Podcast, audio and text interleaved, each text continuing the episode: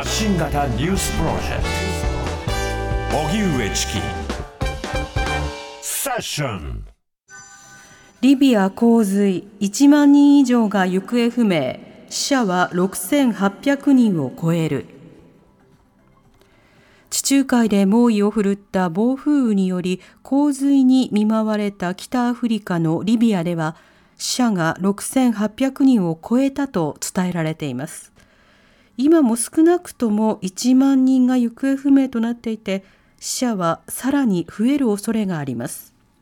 リビア東部の町デルナでは押し流された車などの残骸が路上に積み重なっているということです。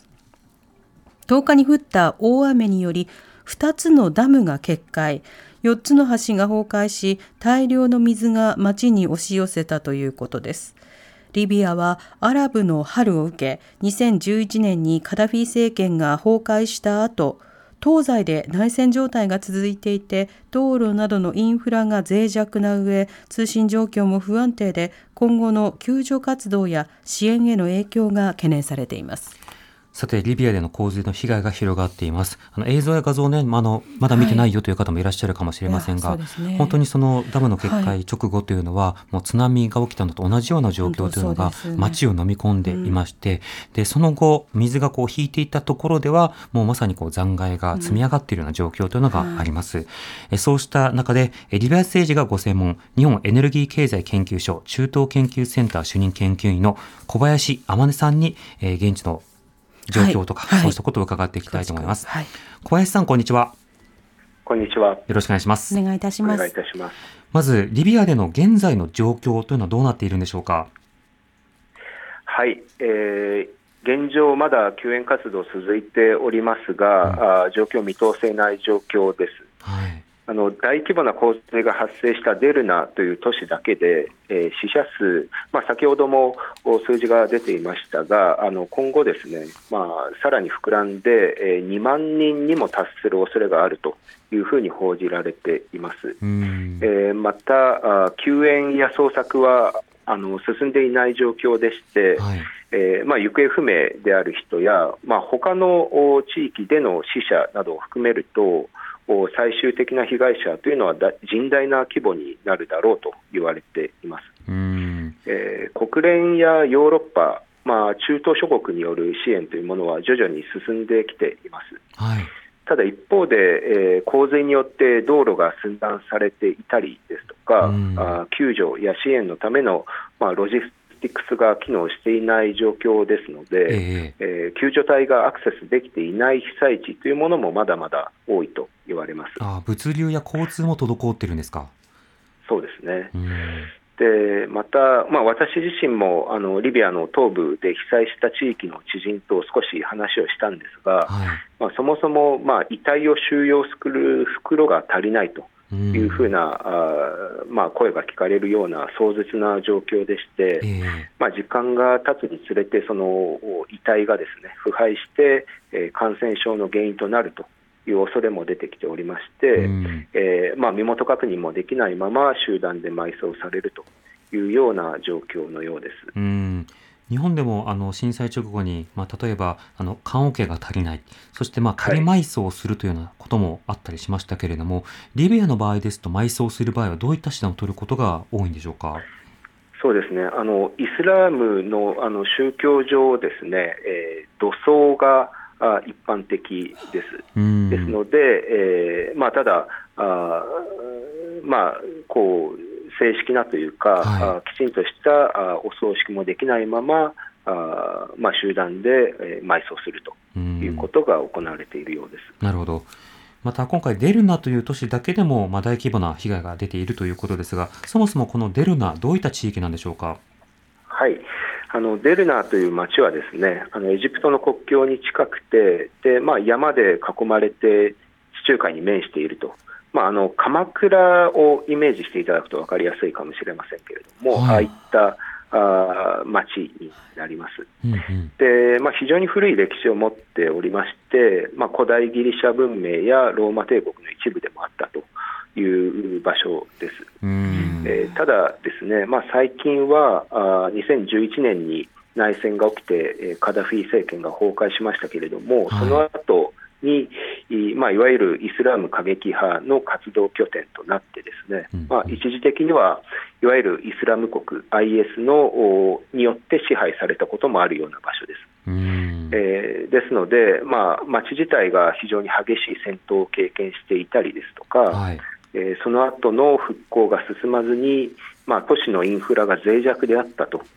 いうことが今回の、まあ、非常に甚大な被害の要因となったという見方もあります。なるほど今回の被害、あの被災された方々は今あの、例えば日本でいう避難所のようなところに集まっているような状況なんでしょうか？そうですね、えっとまあ、避難所であったり、まああのまあ、洪水の被害が比較的軽かったですね、はい、あのまあ、学校とか、あの比較大きな建物、あと病院などに集まって、まあ、避難をしているというふうに言われます。うん。そういった状況に対して、まあ、復興するためにも、そもそも国内状況というものが非常にこう重要になるわけですが、リビアの内戦状況、あるいはその国政状況というのはどうなっていたんでしょうか？もう少しですね、あの今回の洪水の原因というのは、あダムが決壊したことだというふうに話が出ていましたが、はい、やはりその内戦後の政治対立によって、そのデルナを含めたリビア東部の地域では、あまあ、復興や開発、まあ、さらにはその災害対策のための予算というものがほとんど回っていなかった状況です。で今回の洪水のその直接的な原因というのはあダニエルという名前がついた大型の低気圧であるわけですけれども、はい、まあ、被害がここまで拡大したのはあ政治的、社会的な要因が非常に大きいと、つまり内戦後の政治対立や、まあ、東西の分裂というものが、えー、原因となっているという見方も大きいと思います。うん。リビアにはもともとこうしたそのまあ、暴風というのは来るような地域だったんですか、それとも稀なんでしょうか？えーまあ、稀ですね、あのまあ、今回のような暴風はあの地中海とハリケーンを掛け合わせてメディケーンと呼ばれていますが、はい、まあ、これまでリビアを直撃することはまあほとんどなかったと言われます。うんまあ、ただ、今回に限ってはですねそのリビアの北東部で、えー、9月の10日から11日、まあ、24時間だけで、えー、地域の年間降水量の2倍以上の雨が降ったと言われていますので、はい、まあ、それだけ大量の雨水を、まあ、こう地面が吸収しきれずですね、まあ、洪水に至ったというふうに言われます。うん。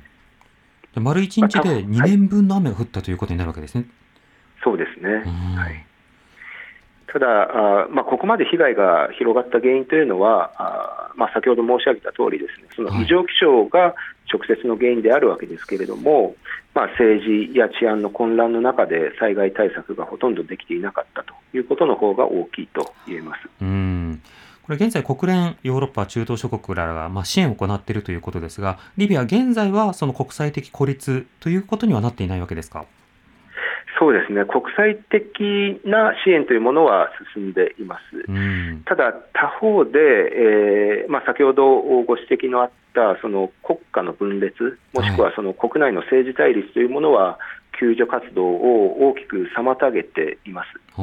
というのも、まあ、今回、被害があったリビアの東部というのは、そもそも首都のトリポリのにある暫定政府がアクセスできる場所ではなかったないということですね、はい。あの軍事勢力によって支配をされており、ですね、うん、えー、リビア政府が直接、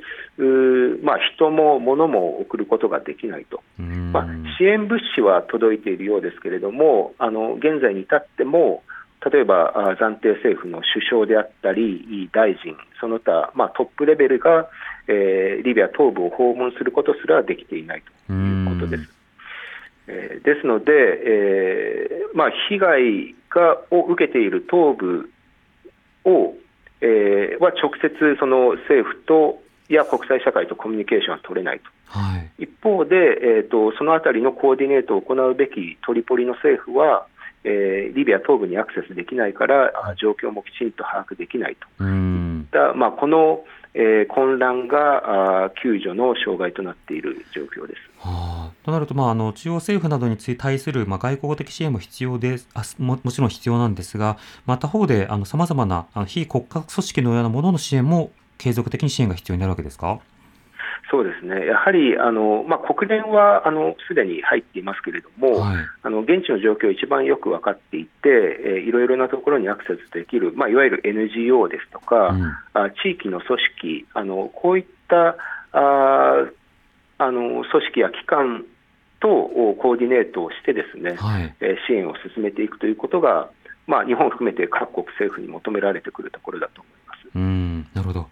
わかりました小林さんありがとうございましたどうもありがとうございました。ありがとうございました。リビア政治がご専門、日本エネルギー経済研究所中東研究センター主任研究員の小林天音さんにお話を伺いました。荻上チキ